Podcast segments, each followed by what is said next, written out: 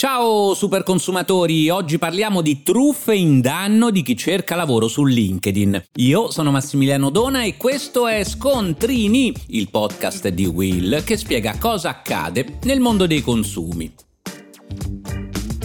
Ne ho parlato spesso durante gli episodi di questo podcast. Le leve mosse dai truffatori per colpire l'attenzione dei consumatori sono generalmente di due tipi. Lasciar credere alla vittima che è in pericolo oppure che può ottenere qualcosa senza fatica. Alla prima categoria appartengono ad esempio i messaggi che ci avvisano di un addebito sul nostro conto o che le nostre credenziali bancarie sono state hackerate. Sarà il panico generato da questi messaggi a farci cliccare su un link malevolo. Nel secondo caso invece il motivo per cui dovremmo attivarci è quello di non perdere un'occasione e di questi tempi si sa nulla di più ambito di un posto di lavoro. Proprio quello delle offerte di lavoro online è un mercato enorme in cui si muovono ogni giorno milioni di persone e anche molti truffatori. A lanciare l'allarme oltre un anno fa fu la stessa FBI americana che definiva seria la minaccia di truffa ai danni di chi cerca lavoro su LinkedIn con riferimento alle proposte di investimento in criptovalute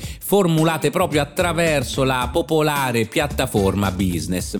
Qualche settimana fa, a confermare le preoccupazioni, la ricerca della società di sicurezza Nordlier, secondo la quale quasi due terzi degli utenti britannici di LinkedIn sono stati presi di mira da annunci o da recruiter fasulli. In che modo agiscono i truffatori? La tattica più frequente è quella di creare un profilo falso. Lo scorso anno LinkedIn ne ha rimossi oltre 32 milioni. I falsi recruiter cercano di rubare informazioni personali o di coinvolgere gli utenti in offerte di lavoro che non esistono nella realtà, fingendosi aziende riconosciute a livello internazionale oppure responsabili delle risorse umane, i truffatori sparano nel mucchio migliaia di offerte di lavoro, generalmente offrendo incarichi facili come soluzioni di lavoro da remoto. Il messaggio invita a cliccare su un link per accedere alla presentazione con tutti i dettagli, ma in questo modo la vittima viene indirizzata a una pagina di destinazione in cui viene richiesto di scaricare qualcosa e fornire alcuni dettagli personali.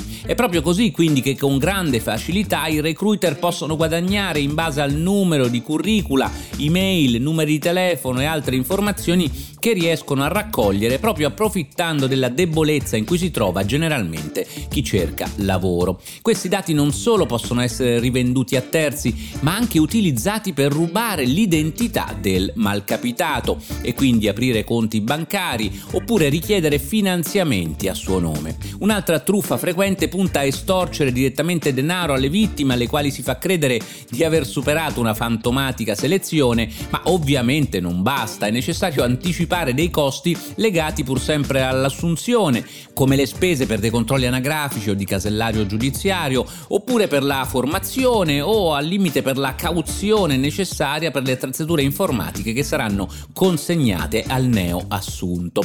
Inutile dire che i truffatori non manterranno la promessa di rimborsare questi importi, anzi, una volta ricevuto il denaro non ci sarà più alcun contratto. Ma come difendersi? Il trucco più banale per riconoscere questo genere di inganni resta quello di diffidare di chi ci chiede di somme di denaro per iniziare un'attività lavorativa. In generale, se ci sottopongono un contratto, meglio leggere le varie clausole prima di firmare e poi pretendere una copia scritta, perché in caso di dubbio, se lo abbiamo sottoscritto a domicilio o a distanza, possiamo esercitare il diritto di recesso. Ma può anche essere utile verificare la presenza di eventuali recensioni online o magari se l'azienda che ci propone il lavoro è davvero iscritta alla Camera di Commercio. In caso di problemi reclamiamo sempre per iscritto e se crediamo di essere caduti in trappola non facciamoci scrupolo di rivolgerci alle forze dell'ordine perché accade troppo spesso che per il pudore di confidare la necessità di un lavoro, forse per la vergogna di dire che abbiamo abboccato all'amo di una truffa, si ometta di fare una denuncia e questo è il motivo per cui il numero di segnalazioni registrate in questo campo dai canali ufficiali è di gran lunga inferiore alla reale portata del fenomeno. Ed invece anche raccontare la propria esperienza negativa può servire a tutelare altri dal cadere in un simile inganno. E voi lo sapevate?